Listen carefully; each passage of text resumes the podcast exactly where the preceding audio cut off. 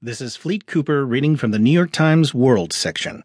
Sneaking into a Chinese village where floodwater and unrest linger by Christopher Beam and Xiuzhong Xu.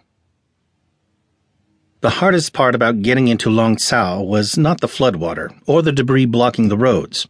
The biggest obstacle was the cluster of police officers standing guard under the archway at the village's main entrance, peering into cars as they passed by. If anyone